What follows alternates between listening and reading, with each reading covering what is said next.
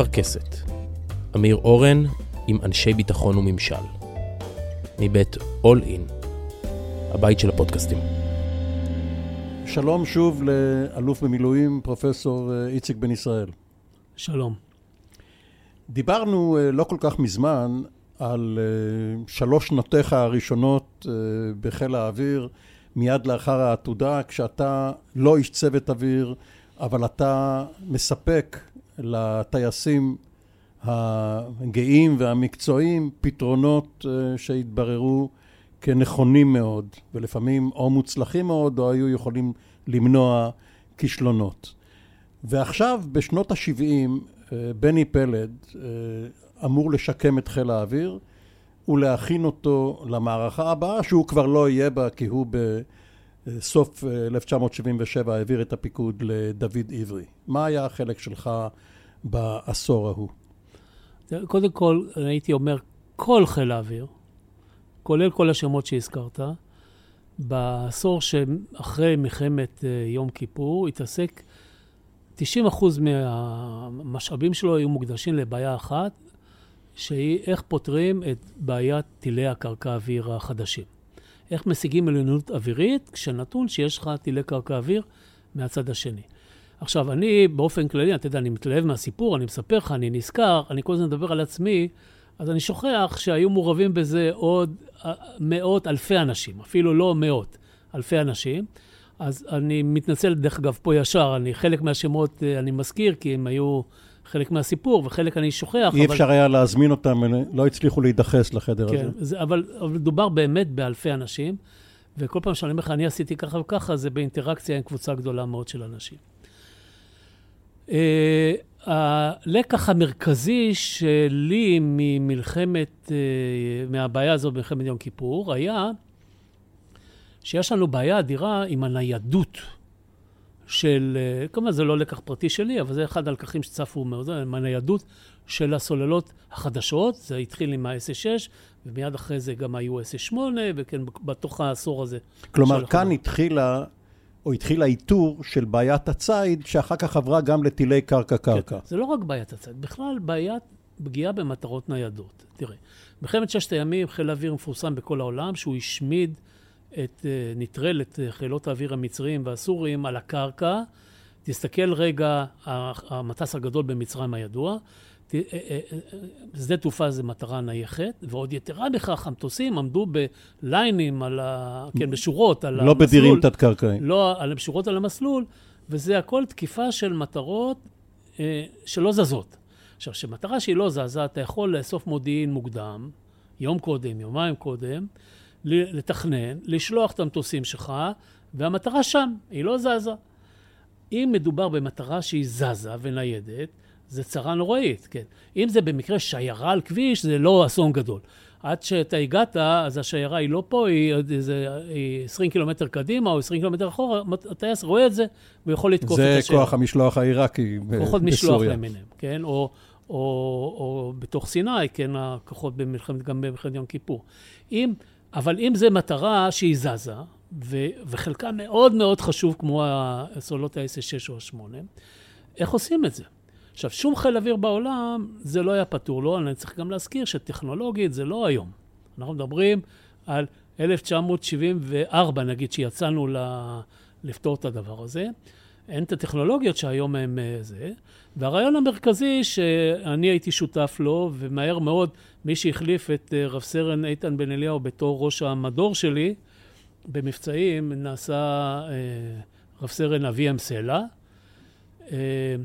אה, מהר מאוד אה, אנחנו הבנו שזה לב העניין, הוא איך חיל האוויר מייצר יכולת שהיא תאפשר לו לתקוף מטרות ניידות, שזמן ההשתנות שלהם הוא הרבה יותר קצר מהמעגל של הזמן שצריך לאסוף מודיעין, להעביר אותו לטייסות, לתכנן, לטוס למטרות, כן? כל המעגל הזה היה משהו כמו 24 שעות אגב, אז. אגב, אתה אומר חיל האוויר כאילו אין צה"ל.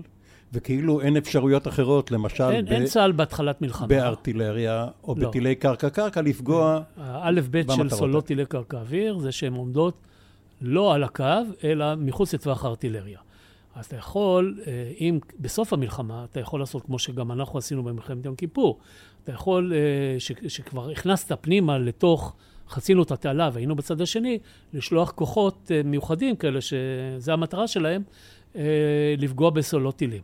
אבל בתחילת המלחמה, הבעיה היא תמיד להשיג את העליונות האווירית בתחילת המלחמה, אחרת גם לא תגיע לסוף המלחמה כמו שצריך. איציק, אתה כאן נשבע בנוחיות של חיל האוויר. הייתה הרי תוכנית בנדיגו להפעלת ארטילריה, כשלא הביאו את התותחים וגם לא השקיעו מספיק בארטילריה, אפשר היה, לפחות תיאורטית, להתחיל את מלחמת יום הכיפורים, משום שסוללות טילי הקרקע האוויר היו כל כך צמודות לאזור התעלה, אבל... התקב... לא, לא, אני לא חושב כך. קודם כל, לא, אני לא חושב כך. כי הם היו, הם לא היו צמודות. הם לא היו צמודות. לא חצו, סול, הכוחות המצריים חצו את התעלה, הסוללות לא. סוללות הטילי קרקע אוויר נשארו בצד ההוא של התעלה, מאותה סיבה, כן? יש להם, הם כבר היו איזה 20 קילומטר בתוך uh, סיני, הסוללות נשארו מאחורה מאותה סיבה. אבל זה כבר, זה בעיה, סוגיה אחרת. בכל אופן, המטלה של חיל האוויר הייתה להשיג את העליונות האווירית מיד בפתיחה. אחרת כל המלחמה על היבשה היא קשה הרבה יותר. זה לא שהיא בלתי אפשרית, אבל היא קשה הרבה יותר, עם הרבה יותר אבדות. כמו שקרה לנו בשלושה ימים הראשונים של מלחמת יום כיפור, עד ש... בכל זאת התעשתנו, אני מוכרח להגיד, אגב, לסיפור קודם, שכחתי להגיד, בעיניי הנס הגדול זה ההתעשתות, לא הברדק שהיה, כן? כל מי שהיום אומר לך, היה פה בלאגן וזה לא החליט ככה, זה לא לב העניין. לב העניין, איך חיל האוויר הצליח, תוך כדי מלחמה, להתעשת בשלושה שבועות סך הכל, ולהגיע למצב בסוף שיש עליונות אווירית, ושאפשר, כוחות היבשה שלנו יכולים לח... לנסוע בצד השני של התעלה ולכתר את ארמיה שלוש וכך הלאה. אבל אני חוזר ל... לסיפור עכשיו.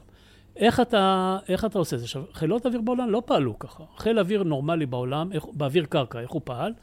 שלח מטוסי צילום, או לאמריקאים יש גם לוויינים נגיד, או כל אמצעי מודיעין, אסף את המודיעין, הגיע, אני מדבר על המטרות הניידות, הגיע המסקנה שהמטרה היא פה, ועכשיו תכנן, שלח את המטוסים, בדרך כלל עוברות עשרות שעות, עשרים שעות או משהו כזה, אז התחלנו מדברים נורא פשוטים, בואו נקצר את הזמן, כן? במקום שה...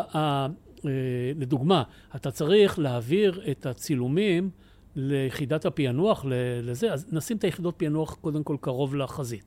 ב', נטיס את כל הדברים האלה עם מטוסים קלים, ממקום למקום. את הפקודות, כל מיני כאלה דברים, כן? כל הדברים האלה קיצרו את זמן הסבב, נגיד, הורידו אותו מ-24 שעות אולי לאיזה 12 שעות או משהו כזה. אבל סוללת טילים מסוג S8 במיוחד, הוא, זה כמו אוטו, אתה מתניע ואתה נוסע קצת הצידה. מספיק שלושה קילומטר בצד וגמרת עם העניין, כי אף אחד לא מגיע אליך. אז, ו, והפתרון האמיתי לעניין הזה, הוא פותח יותר מאוחר מהעשור הראשון, אבל הוא התחיל בעשור הראשון, הוא יש, כולל... יש אבל עוד פתרון, שיש בו גם כמובן נקודת תורפה. זה העכברים שרוצים להצמיד פעמון לחתול שישן, כדי שתהיה להם התראה כשהוא בא לטרוף אותם, רק איזה עכבר יתקרב אליו. אני מדבר עכשיו על דברים מעשיים, כן? אנחנו... זה, לא, זה בכוחות קומנדו של חיל כן, האוויר. אבל כוחות קומנדו זה למבצעים מיוחדים, נקודתיים, לא טוב. מלחמה, כוחות קומנדו הם די מנוטרלים. כי התנאים משתנים כל כך, והם לא, לא בנויים לפעולה בתנאים שבה לא ידוע כלום. אז אני מדבר איתך עכשיו על, על, על מלחמה כזאת מהסוג של יום כיפור. אז הרעיון הכי פשוט היה, שסלע ואני הובלנו אותו בחיל האוויר, זה בוא נעשה את התקיפה כולה בחוג סגור בזמן אמיתי. בשביל לעשות את התקיפה בחוג סגור בזמן אמיתי, אתה צריך כמה אלמנטים. א', אתה צריך, בזמן אמיתי אני מתכוון שממשהו שקורה ועד שזה נודע לך, לא עובר יותר מאיזה דקה. שתיים, כן? כי דקה שתיים אתה עוד יכול להודיע למטוס במקום ללכת פה לשם. אה, אז קודם כל אתה צריך מודיעין בזמן אמיתי, זה האלמנט הראשון. אתה צריך ש... אה, אם סוללה אחת זזה מכאן לכאן, שזה יהיה ידוע לנו. ויש אמצעי מודיעין בזמן אמיתי, גם, אפשר גם בסיגינט, כי סולות זה תלוי, הם, לפעמים הן שותקות. מודיעין אלקטרוני של מודיעין אלקטרוני, האזנות או וגם, של תעבורה. גם התחלנו לפתח במרץ רב את המל"טים, מל"טים למטוסים אה, ללא טייס, מה שקראנו מזל"טים, כי הם היו קטנים.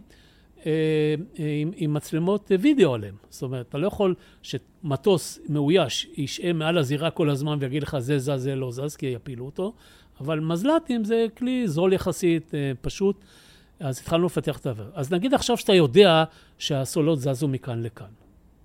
אוקיי? עכשיו, אתה תכננת תקיפה, הורדת את התקיפה, ותוך כדי התקיפה אתה יודע שחלק מהסוללות זזו, או שחלק מהסוללות הושמדו כבר, כי הטייסים מדווחים לך בזמן אמיתי, מדווחים בקשר. כן, הסוללה שלי הושמדה.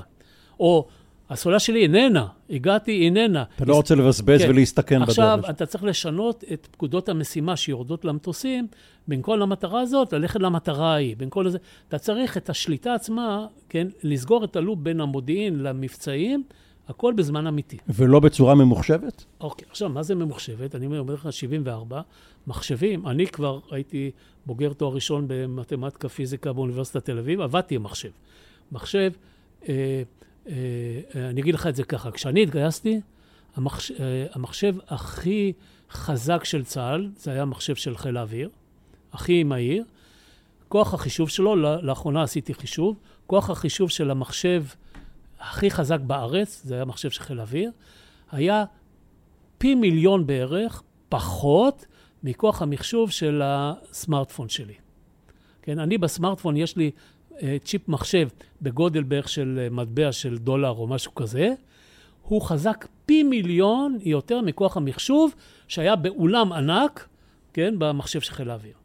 עם, זה, אה, זה היחסי. עם כרטיסי בייסיק, קובול ופורטרן. וכן, ונתונים זה בכלל אין מקלדות, אין, הכל בכרטיסים שמנקבים, ואין עכבר. ואם אתה למשל, אין צגים גרפיים, דבר טריוויאלי, כן?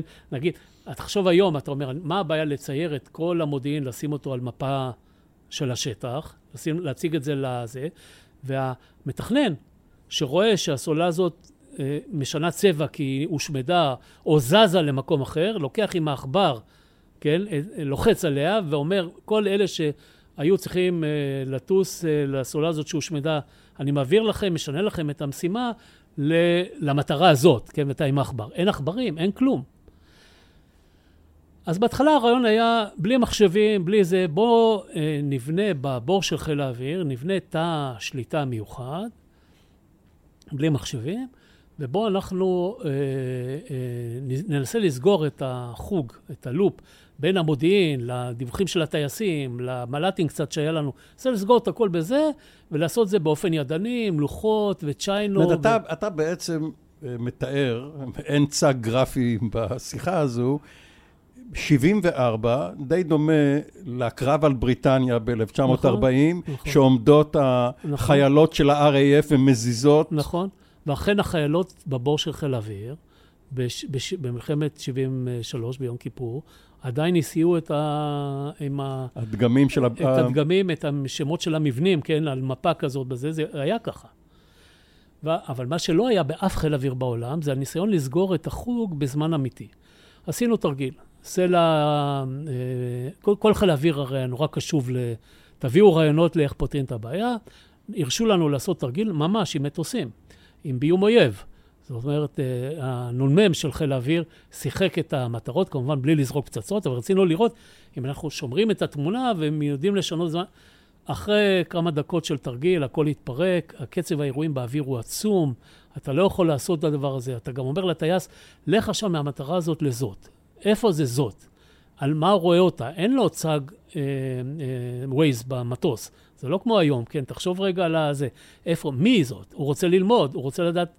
כל הדברים האלה לא הלך, ואז אמרנו, אוקיי, אין ברירה, מחשוב. עכשיו, סלע שמע מפרופסור אמנון יוגב ממכון ויצמן, שגם בארטילריה, הוא היה מפקד אגד ארטילרי ב... במלחמת יום כיפור. אבל גם במפא"ת. אה, אחרי זה הוא הלך למפא"ת, ועם עם, עם, עם עניין רב בטכנולוגיה, וכן, פרופסור במכון ויצמן. שמע ממנו שבארטילריה יש בעיה דומה, ולכן יש להם שם איזה רעיון, גם שם חלק מהמטרות נפגעו כבר. ו, וחבל להמשיך בתוכנית האש, בואו נסיט את הקנים למטרה שלא נפגעה. גם שם יש בעיה דומה, הרבה יותר פשוטה כי זה איטי יותר, אבל עובדים על זה. ובתיווכו של אמנון יוגב הגענו לצבי לפידות, אני אגיד זיכרונו לברכה, כי לפני כמה שבועות הוא, הוא נפטר. צבי לפידות ממחלקת המחשב של מכון ויצמן, ובו אה, אה, רב סרן סלע וסרן איציק בן ישראל, אני כבר נהייתי סרן, אה, מסבירים לו את הדבר הזה. לפני זה כמובן, פנינו עם הרעיון אה, למחשב את תא השליטה של הזה כדי שהוא יהיה מסוגל לפעול בזמן אמיתי, ליחידת המחשב של חיל האוויר, קיבלנו הערכות שזה אלפי שנות אדם, צריך להשקיע אלפי שנות אדם מאמץ, סכומים דמיוניים. אה, זה לא, זאת אומרת, זה לא ייאש יותר מדי את הצמרת של חיל האוויר, אבל זה לא נראה פתרון שיזכה לעדיפות אה, גבוהה. ואנחנו מתארים ל... ל... לפידות. לפידות. זאת אומרת, א', מכון ויצמן קנה, נדמה לי, הראשונים בארץ, צגים גרפיים. יש איזו חברה, Silicon Graphics, התחילה לייצר צגים, צגים גרפיים. עכשיו, צגים גרפיים זה לא כמו הצג שיש לך היום במחשב, שהוא מחובר, המחשב שלך הוא בקופסה ליד המחשב, כן?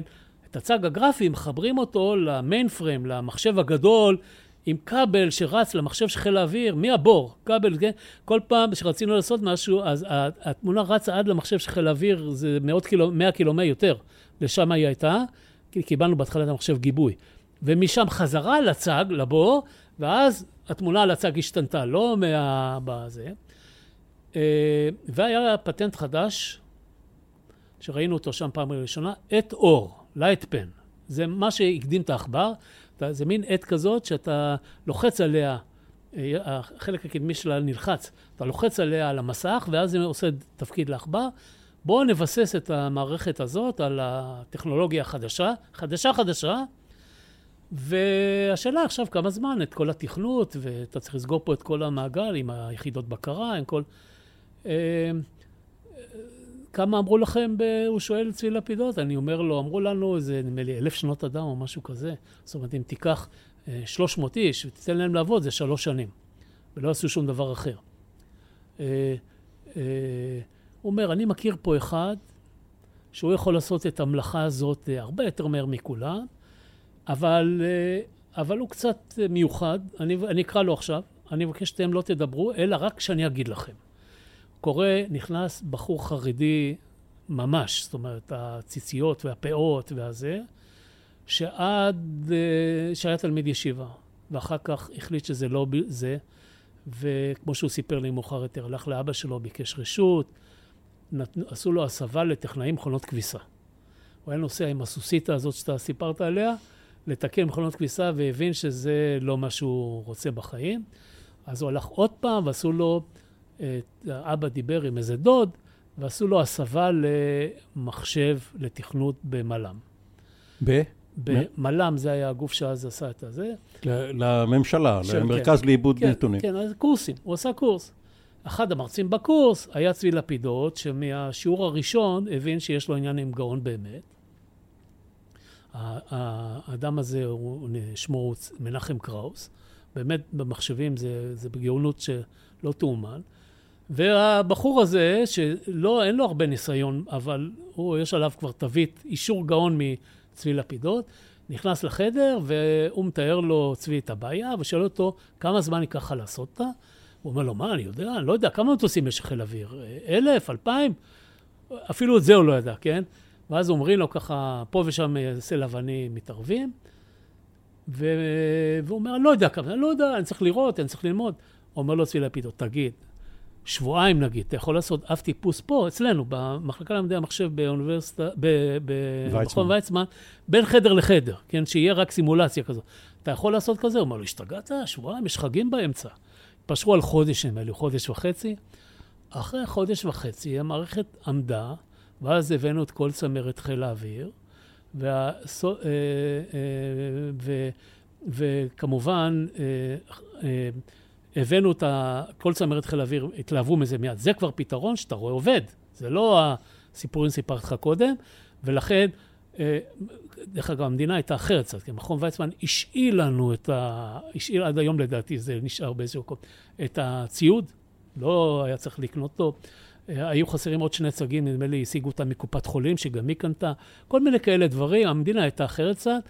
הבאנו את זה לבור, עשינו תרגיל, זה עבד, השליטה הזאת בזמן אמיתי, ואז הוכרז על זה שזה סוד הכי כמוס שיש לחיל האוויר. אף חיל אוויר בעולם לא סגר את הלופ הזה בצורה ממוחשבת עם כל הדברים שצריכים לזה, אני תכף אגיד כמה דברים נוספים שצריכים להוסיף את זה מבחוץ, לא סגר את הלופ הזה בצורה ממוחשבת, הראשונים שגילינו להם, זאת אומרת, אצלנו זה עבד מבצעית מ-76. דרך אגב, רק לסגור את הסיפור, בני פלד, 75 אני חושב כבר היה תרגיל מוצלח. ו... זה צוות המודיעין האופרטיבי, הצמ"ה? צמ"ה זה אלמנט, זה אלמנט אחד מזה. זאת אומרת, זה, יש בסוף תא שליטה, שהוא סוגר את הלופ בין המודיעין, למבצעים, לבקרה, למטוסים, לכל, כן? בזמן אמיתי הכל, הכל משתנה בזה. מאחורי כל אחד מהאלמנטים שאמרתי לך, יש איזה תא אחר, שהוא עושה את ההכנה להזרים את מה שצריך לתוך הדבר הזה. אז החלק של המודיעין נקרא צמ"ה. ו... וכל חיל אוויר היה מעורב בזה. אני אומר, באמת, כל זה אולי מולה מוגזם, אבל אלפי אנשים היו מעורבים בדבר הזה, כל אחד בצד שלו, באלמנטים שלו. אה, כן, בצד של המודיעין, אז אני חושב, השחקנים הראשיים, טוב, אתה יודע מה, לא אגיד שמות, כי אז אחרים יעלבו שלא לא, לא הזכרתי אותם. אבל הרבה מאוד אנשים. וזה עבד, ומפקד חיל האוויר מיד המליץ על זה לפרס ביטחון ישראל. ואז אמרו לו, כן, אבל הוא המליץ על מי? על ארבעה אנשים. על אה, סלע ואני, וצבי לפידות, זיכרונו לברכה, ומנחם קראוס, ייבדל לחיים ארוכים. ו, ואמרו לו, אבל איציק לא יכול לקבל, כי אתה, הוא קיבל כבר ב-72, הוא קיבל פרס ביטחון, צריך לפחות חמש שנים, חכה עד 77, חכה עם המלחמה חמש כן, שנים. חמש שנים, כי ככה חוקים של פרס ביטחון ישראל. אז הוא התעצבן כמו שהוא היה יודע, והחליט שהוא יעשה פרס חיל האוויר. ובאמת, הארבעה הראשונים שקיבלו את פרס חיל האוויר, זה ארבעתנו, אה, קיבלנו, זו הפעם הראשונה שניתן פרס חיל האוויר. אה, בעיניי, מכל הדברים שאני עשיתי בזה, זה הכי, הכ, הכי מרצה אותי באיזשהו מובן. כי הוא, זה שינוי קונספטואלי כללי בתפיסת הלחימה. ב-90 ו... אני אקפוץ איתך ל-90, סוף 90, לפני מלחמת המפרץ ב-91, כשהאמריקאים תכננו את מלחמת המפרץ, הם אה, שלחו גנרל, היה אפשרות שישראל, אה, לא ידענו מה יהיה, המלחמה עוד לא פרצה, אבל היה אפשרות שזה יסתבך וישראל תצטרך אה, להשתתף במלחמה. שלחו גנרל ארבעה כוכבים לחיל האוויר, למטה חיל האוויר, שהוא יתאם את ה... במקרה שאנחנו משתתפים, שיתאם בין ה... אולסן בצוות טווס. אני לא זוכר את השם של הגנרל, אני כבר שכחתי, הצוות נקרא טווס, אבל אני לא זוכר את השם שלו. אה, ואז הוחלט, זה כבר בכל זאת, 91 אה, תוריד מ-76 זה, זה 15 שנה, כן? אה, ש-15 שנה כבר מותר לנו לספר שאנחנו עובדים אחרת מכל חיל אוויר אחר בעולם בסגירת החוג בזמן אמיתי באוויר קרקע. ו... ולכן אה, אה, הורדנו אותו לבור והראינו לו את הדבר הזה, מה שהרשים אותו בצורה עמוקה. אה, ב-91 האמריקאים עדיין נלחמו במלחמת המפרץ, עדיין נלחמו, כי זה, אתה לא יכול לעשות את זה מהיום להיום. אפילו מל"טים שהם השתמשו בהם כבר, היה להם מזל"טים, הם השתמשו בזה, היו מזל"טים תוצרת ישראל, המריאו מנוסות המטוסים האמריקאיות לזה, אבל בלי סגירת החוג. הפעם הראשונה שהם סגרו את החוג זה במלחמה השנייה, ב- 2003. ב- 2003. אבל, אבל תורת הלחימה האמריקאית אומרת לשלוח קודם טייסת לוחמה אלקטרונית לדכא את המכ"מים, כן. ואז את המפציצים, והכל כן. בטור. כש, אבל, כן, הכל בטור, זה לא, לא מספיק טוב, כי תמיד יש מודי פעולה שונים. שזה התו"ל הסובייטי. יש לך חלק מהמודי הפעולה של הסולות טילים לא מופעלות עד המלחמה. זאת אומרת, שומרים כל מיני דברים שאתה לא תוכל מודיעינית להתכונן אליהם, כי באמת אתה יכול לפתח למדלה, וזה לא, גם אצלנו זה היה ככה עד המלחמה, ולכן אתה יכול למצוא את עצמך בסוף זה שאתה מפעיל את הלמדלה, וזה לא עובד בכלל. נחזור שנייה ל-81, עוד לא 82, והכור העיראקי. לפחות לפי הדאגה שהשמיעו לקראת ההמראה, חקר הביצועים אה, טעה, טעה טעות טובה, הוא חשב ש... שניים מתוך uh, שמונת המטוסים לא יחזרו. לא. לא היה ולא נברא. אני אגיד לך מה היה באמת. Uh, uh, אני הייתי שותף בצוות תכנון הזה כמובן, הייתי כבר ראש ענף חקר ביצועים. קרא לי רמ"ח מבצעים, אלוף משנה רן גורן, ואמר, יש דבר נורא סודי, אנחנו מתכננים לעשות אולי, לא אין אישורים, תמנה, וזה יהיה סודי כל כך, שבצוות התכנון חייב להשתתף איש חקר ביצועים, ככה זה בחיל האוויר, תמנה מישהו מענף, אבל תדע לך שהוא אה, לא יוכל להגיד אפילו לך מה הוא עושה, אז לא עמדתי בפיתוי ומיניתי את עצמי ל, לאיש הצוות הזה.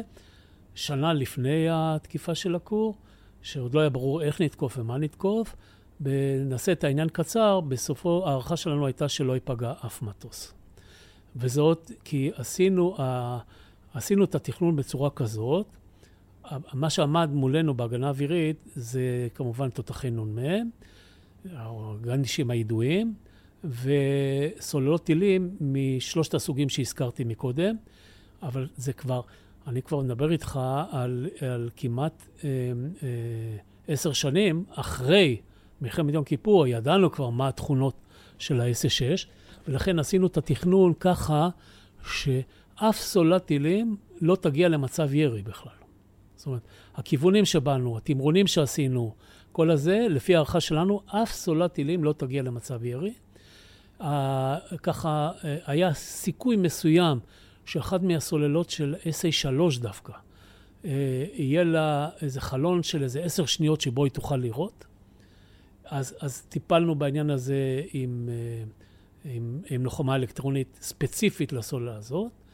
ולגבי התותחי נ"מ, שהיו, הכור היה מוקף, הרי זמן, כמה חודשים לפני שאנחנו תקפנו... באוקטובר באו, 80, האיראנים תקפו. האיראנים באו ותקפו את, ה, את ה... זה ברקטות, את הכור ברקטות, ואז אה, אה, אה, כתוצאה מהדבר הזה, האיראני, העיראקים בנו סביב הכור חומה ענקית, ענקית, זאת אומרת, בבסיס שלה היא 100 מטר, למעלה יש כביש, אה, אה, חומת עפר ענקית, ועל הכביש למעלה, לחומה, הציבו תותחי נ"מ.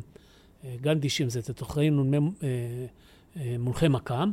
הם אלה שהפילו לנו את המטוסים במלחמת יום כיפור. ולזה כבר בפעם אבל היינו מצוידים, המטוסים, היה להם ל"א, מוץ או כל מיני כאלה דברים, שהיינו די בטוחים שאף תותח לא יוכל לנעול מספיק זמן את המקם שלו על המטוסים התוקפים, בשביל להפיל אותו, בשביל לראות ולהפיל. אתה לא מהנדס... רגע, רגע. כן. עכשיו, עכשיו, יש ויכוח. היו, כמו שכל אחד יודע, היו אסכולות והיו כאלה שחשבו שהתקיפה הזאת לא תעזור לנו בכלום. כי היא, מה היא תעשה? היא תשמיד, נגיד שהיא מצליחה, כן? בוא נגיד שהיא מצליחה, חקר ביצוע אומר שהיא מצליחה, תצליח. אה, אז, אז רק נרוויח זמן, זאת אומרת, העיראקים יקנו כור חדש ויעשו כור חדש. והיו כאלה ש...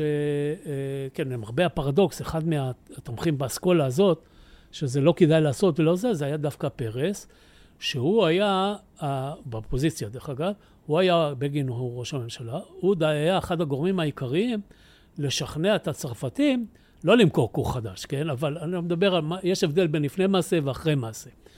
אה, והיו כאלה, כולל ראש אמ"ן, דרך אגב, שחשב שזה יהיה רק יותר גרוע, כי הכור כור, שים אותו רגע בצד, נרוויח חמש שנים. אבל, אבל מלחמת עיראק-איראן מתחוללת באותו זמן, היא תיפסק. כי אם יש אויב משותף, אז הם ירדו כוחות נגדנו, ואנחנו רק נפסיד מכל אסטרטגית. נפסיד, זה ראש אמ"ן חשב. יהושע שגיא. כן, והיו אסכולות. וכל מיני, כל צד העלה טיעונים אה, לטובתו וככה. ובסוף זה הוכרע בגלל אה, הייתי אומר, אה, שלושה אנשים. הראשון והכי ברור שבהם זה ראש הממשלה מנחם בגין, שלא נתן לאף אחד להסיט אותו מהעיקר, ואפילו אה, התנגדויות פוליטיות בפנים, הוא ידע איך לנטרל. השני זה רפול הרמטכ"ל. השני זה רפול הרמטכ"ל, שהוא סמך בעיקר על מפקד חיל האוויר. עכשיו, מפקד חיל האוויר דוד עברי, בן אדם שיש לי הערכה עצומה עליו, בן אדם זהיר מאוד. עכשיו, שואלים אותו בזה, האם אתה מתחייב שלא יפלו מטוסים? תגיד לי מה אתה אומר, כן. הרי ברור לך שחקר ביצועים וזה, כולם כבודם במקומו מונח, בסוף יכול להיות אפילו תקלה. אתה יודע, ומטוס ייפול מ... עשינו זה, אה, התקיפה הייתה באמצעות שמיניה של F-16, זה מטוס חד מנועי. מטוס חד מנועי יש לו תקלה, גמרת עם ה... כן, הוא לא יכול לחזור מעיראק, זה... מה שקרה עם הדו-מינועי של רון ארד כמה כן. שנים אחר כך. בסדר, אבל דו-מינועי אתה עוד יכול להגיד אם זה קרוב, כן, או זה, אני יכול לחזור. פה אתה אפילו זה לא יכול לחזור. אה, אז, אז עברי בזהירות הרבה, הוא אמר, אה, הוא אמר את שני הדברים. הוא אמר, לפי חקר ביצועים, אה, לא ייפגעו מטוסים. אני חושב שצריך להביא בחשבון הוא לא אמר אפילו, הוא לא אמר את זה ככה, הוא אמר, אם ניקח את הסטטיסטיקה שהייתה לנו במלחמת יום כיפור, זה הציטוט המלא, ושם היה לנו... רבע. שם היה לנו איזה שישה אחוז נפל מהזה, אז אתה מכפיל שישה אחוז בעשרה מטוסים בערך, או משהו כזה, אתה מקבל בערך מטוס, כן, או קרוב לפחות ממטוס. אז הוא אמר, מטוס אחד, אולי שניים. צריך להביא בחשבון לצורך קבלת ההחלטות. ככה הוא התנסח. זו מתוך, מתוך אה, כוונה שלא ייאחזו במה שהוא אומר, ומצד שני, אחריות, בכל זאת, זה, זה אחריות. אז זה לא ש... זה ממש לא ככה. מבחינת חלק מצויים זה היה מאוד פשוט. אה, אז אנחנו, אתה, אתה אומר, בגין... המסמך שאני חתום עליו, והוא שמור עמדי עד היום, אומר לו שלא ייפגעו מטוסים, ואומר לו שמספיק רביעייה אחת בשביל להגיע לסיכוי של 96 אחוז שליבת הכור תושמד. עברי אה, עשה על זה דיון, אמר לי, אם אתה אומר רביעייה, אנחנו שמים שתיים, כי מאותה, מאותה זהירות, כן? כי בטוב, בסוף אמרתי לך, תקלות, זה לא מגיע, אחד, יש כלל כזה בחיל אוויר, אחד לא מניע, זאת אומרת, המטוס לא זה, אחד לא מגיע, אחד לא ממריע. לא מסיע. כן, אחד לא... ככה זה כזה סוג של... זאת אומרת, הרביעייה השנייה. הייתה בשביל ארבעת האחוזים האחרונים. זה בהנחה שהכל ילך כמו כמתוכנן, ובאמת הלך כמתוכנן, ובדרך לא מתקלף אף אחד, ולא מגלים אותך ואתה לא נכנס לעירותים. ומספר שמונה באמת הכתיב. וכל ה... זה כבר לא חשוב, זה פרטים, כן? אבל בסך הכל אה, אה, זה עבד אה, כמתוכנן. הבעיה העיקרית הייתה לא הגנה אווירית, בהגנה אווירית היינו מאוד בטוחים שנצא ללא נפגעים, הבעיה הייתה איך משמידים את הכור שהליבה שלו נמצאת 15 מטר מתחת לקרקע. וזה גם כן, בלי אה, פצצות חודרות אה, בטון שיש היום וכל הדבר הזה, הכל בטכנולוגיות של פעם. רגע, אבל אתה לא מהנדס גרעין. אתה קיבלת את ההנחה שאם הכור יפעל כמה חודשים נוספים, עלולה להיות uh, פליטה רדיואקטיבית שתסכן את האוכלוסייה האזרחית סביב בגדד? קודם כל ככה, לא רק שאני לא מהנדס גרעין, אני גם לא טייס, וגם לא uh, כל מיני הדברים שהזכרת לך. חקר ביצועים, הדיציפלינה של חקר ביצועים היא אומרת מה? אתה הולך למומחים, אתה מדבר איתם, כן? אנחנו הלכנו לאנשים שהם מומחים לגרעין ולזה, ולדבר איתם. אתה שומע מהם, לא שהם, אתה לא שואל אותם מה דעתכם כדאי לעשות או לא, אבל נתונים, כל הדברים האלה אתה זה. אתה אוסף את כל הדברים האלה, ומה שאתה מומחה בו זה באינטגרציה הכללית לתת לך איזו הערכה כוללת של בסוף של מה שייצא. אז אני לא מעניין בכלום. בין היתר, גם הסיפור הזה, כמובן שקורס שפועל, זה לא אגדה, קורס שפועל, אה, ראה דוגמה שכולנו מכירים אותה מ... אוקראינה, כבר קשה לנו לזכור שזה, שזה אוקראינה. הוא פולט אה, חלקיקים רדיואקטיביים. הכור הזה ישב בתוך בגדד, זה רוב הטוויטה בתוך בגדד. זה לא ב... אתה יכול להגיד עוד במדבר, מילא שיפלוט חלקיקים אה, ירעיל את הדגים, כן? אלא בתוך בגדד. ולכן זה היה ברור שיש אה, שעון עצר, כן? יש, יש סוף לשעון. אנחנו שנה ניסינו חשבנו על כל מיני אופציות, חלקם הם, הם סודיות עד היום, אני לא יכול להגיד אותם. אבל הדברים הטריוויאליים שאתה יכול להגיד, אפשר עם אה, קומנדו, כמו שאתה אמרת, אפשר כל מיני כאלה וכל מיני אופציות אחרות, עד שהגענו למסקנה שהדבר הכי מבטיח זה הדבר ולכן שאתה... כאשר סדאם חוסיין ניסה לנקום לאחר אה, עשר שנים, וירד טילים, כולל טילי אה, אבן, ראשי קרב מאבן, לעבר דימונה, הדבר הפשוט שצריך לעשות זה קודם כל לכבות את הכור, כדי שגם אם ייפגע הוא לא יהיה פעיל. אה, הוא לא ניסה לנקום, דרך אגב.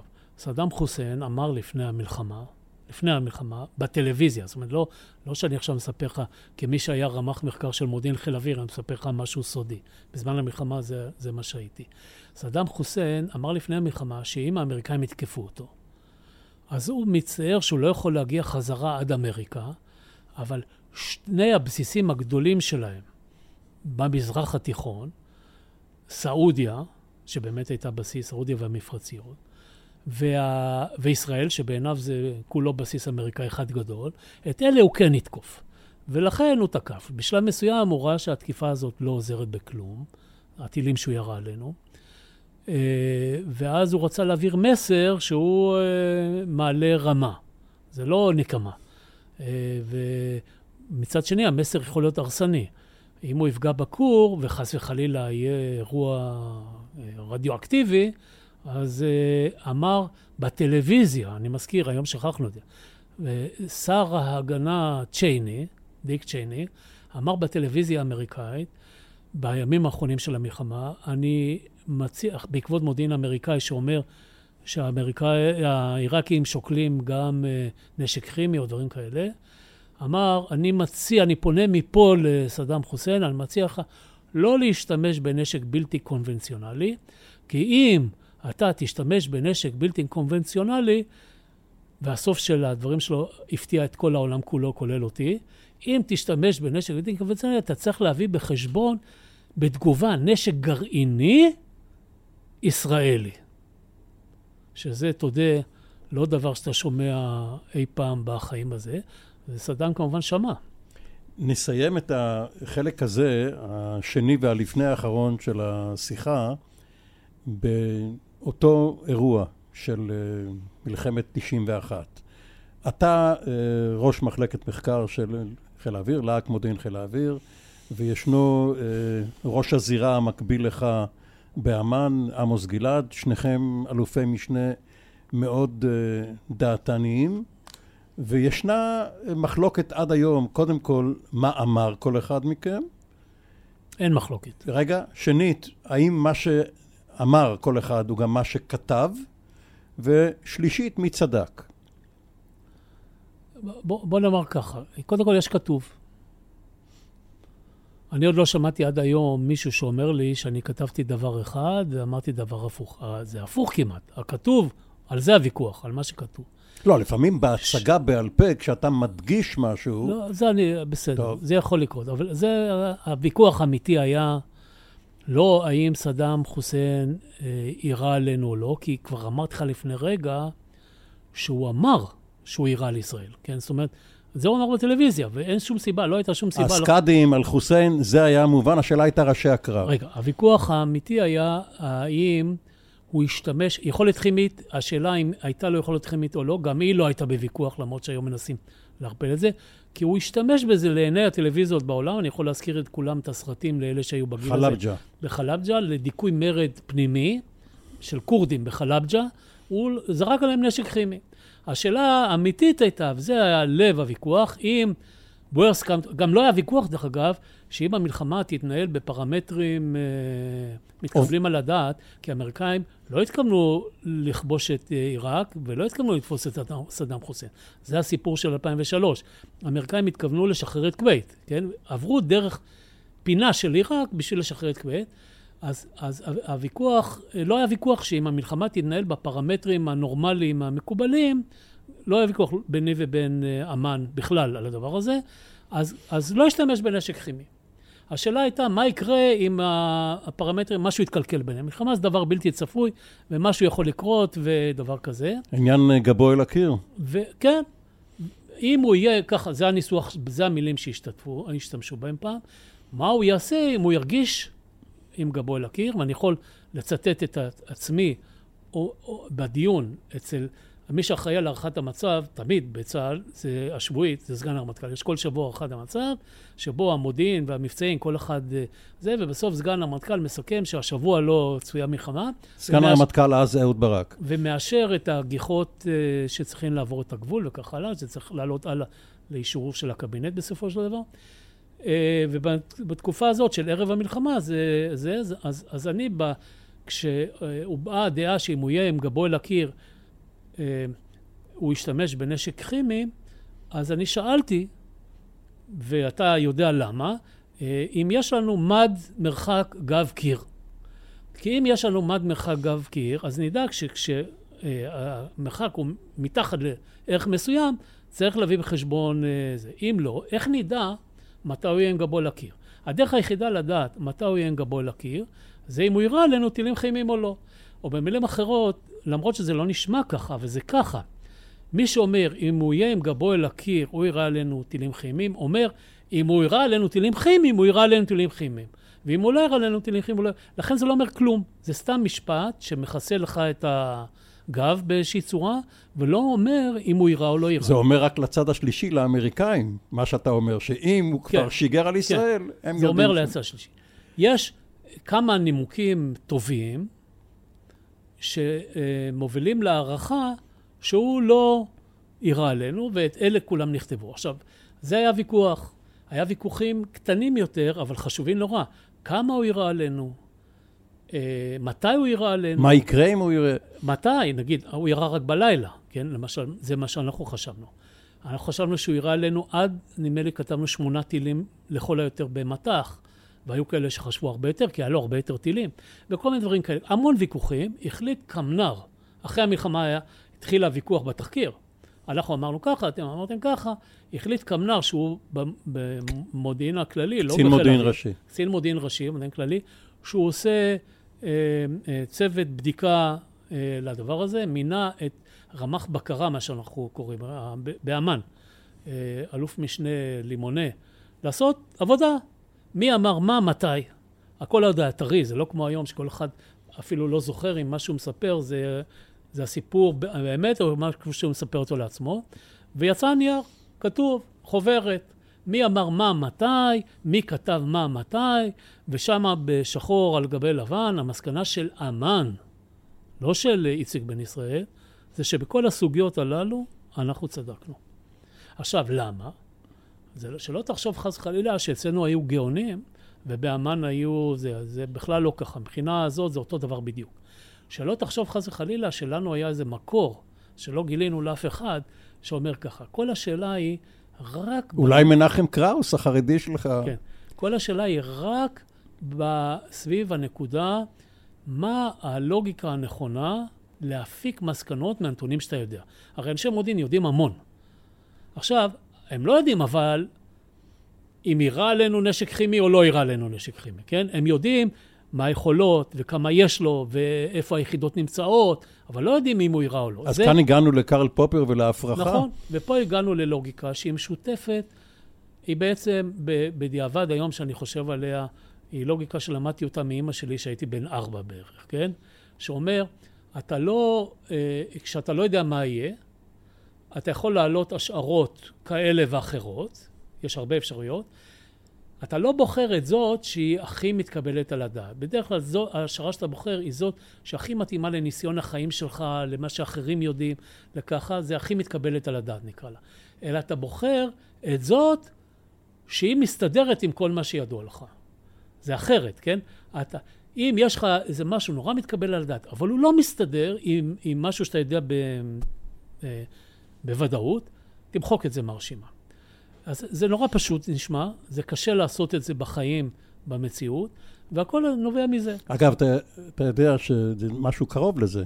כאשר אה, פורסם דוח ועדת החקירה לרצח קנדי, ועדת וורן, וכמובן יש פרצות רבות בדוח ויש דברים שלא מוסברים, ובאו בטענות, הסביר מזכיר הוועדה, שהיה משפטן מאוד ידוע, שכל המבקרים צודקים, אבל מה לעשות שכל ההשערות האחרות עוד פחות הולמות את הממצאים, ולכן זו ההשערה הכי פחות רעה, ואותה מקבלים כהנחת עבודה. השאלה מה זה פחות הולמות. כל, ה, כל הלב של העניין הוא לפרש את המילה הולם. הולם או פחות הולם. ככה. בדרך כלל, כל בן אדם, דרך אגב, זו לוגיקה שהטבע הכניס לנו במהלך האבולוציה לבני אדם. כל בן אדם, כשהוא לא יודע מה לעשות, בתנאי ודאות, ש, שאין אי ודאות זה לא בעיה. אם אתה יכול לגזור ממש ולהוכיח שיותר טוב ללכת ימינה, ללך ימינה. בתנאי ודאות אנחנו אה, אה, נוטים לסמוך על הדברים שהכרנו. ואנחנו אומרים, אלה יותר הולמים. על זה לא כל כך הכרנו, אני לא אומר לך שזה לא אפשרי, אבל זה פחות הולם, פחות מתאים. אני לא אומר לך שזה לא אפשרי, כן? איך אמר אה, רח"ט מחקר במלחמת, אה, ערב מלחמת אה, יום כיפור? לא אומר לכם שלא תהיה מלחמה. אריה שלו.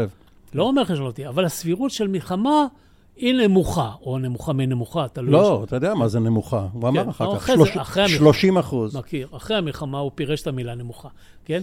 הכ- הכוונה היא שלא חש... זה לא שחשבנו שאין סיכוי שתהיה מלחמה, חשבנו שזה לא מתאים לכל מה שאנחנו יודעים. אבל המחליט צריך לדעת כן או לא. המחליט צריך לדעת כן או לא, ולכן הוא נסמך על האמירות כאלה. אני אומר, ו...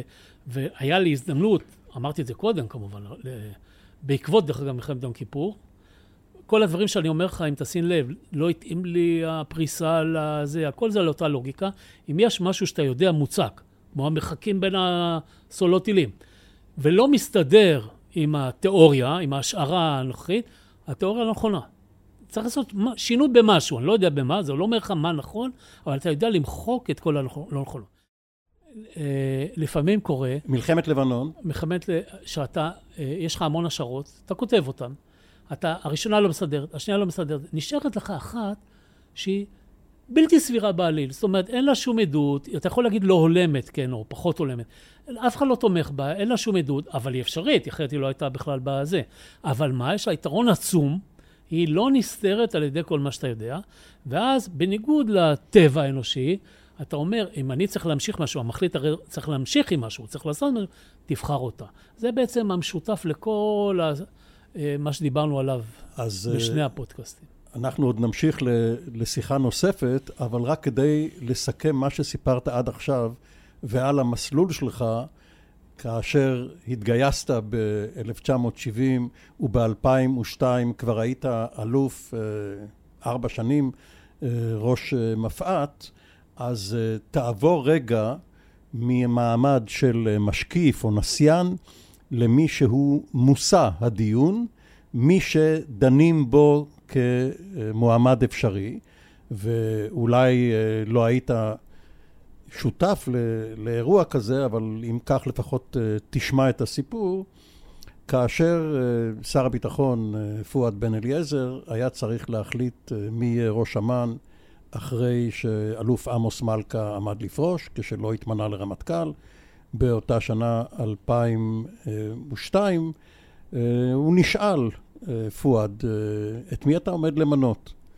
ואז הוא אמר, יש לי שני עילויים מודיעיניים, איציק בן ישראל ועמוס גלעד, שהיה מתאם הפעולות בשטחים, גם הוא כבר היה אלוף, וכל אחד מהם, אני חושב שב-95% ייתן לי פתרון נכון, אני פוחד מחמשת האחוזים האחרים, אז אתה יודע מה, אני אמנה את פרקש, את אלוף אהרון זאבי. אני, אני אעיר לך לעניין הזה. אתה לא יכול להיות בחיים הכול. אם אני אחזור לסיפור שסיפרתי לך, ברשימה של בני פלד שהסתיימה בדרגות אלוף, היה ראש מפא"ת וראש אמ"ן. ואת שניהם רציתי. אני לא מצטער על שום החלטה שנעשתה לגביי, זה לא אני מחליט, כן? זה תמיד היה מתוך הדברים שרציתי. אני יודע שאני לא יכול לעשות הכל, ואני לא מצטער על שום החלטה. אני לא אגיד לך, באמת, אף פעם, באף צומת, חבל שבמקום זה לא הייתי נהיה זה, או חבל ש... ממש לא, כן? ו- ותמיד הבחירה היא קשה, אתה מגיע לצמרת, יש לך אנשים טובים. אה, אלוף אה, איציק בן ישראל, אתה היחיד מקציני חיל האוויר שלא היה איש צוות אוויר שנעשה אלוף. היה אחד בשנות החמישים, אייל. לא, שמוליק אייל היה אמנם ראש מחלקת שלישות, אבל הוא עבר ליד מפקד הנחל ואי אפשר לקרוא לו. אתה, אתה היחיד, היחיד שנהיית אלוף, ורואים שאינך טייס, משום שגם טייס שהיה ראש אמ"ן ואלוף ולא היה מפקד חיל האוויר, מבכה את זה עד היום. בינתיים, עד לשיחתנו הבאה, תודה רבה, פרופסור אלוף איציק בן ישראל. תודה לך.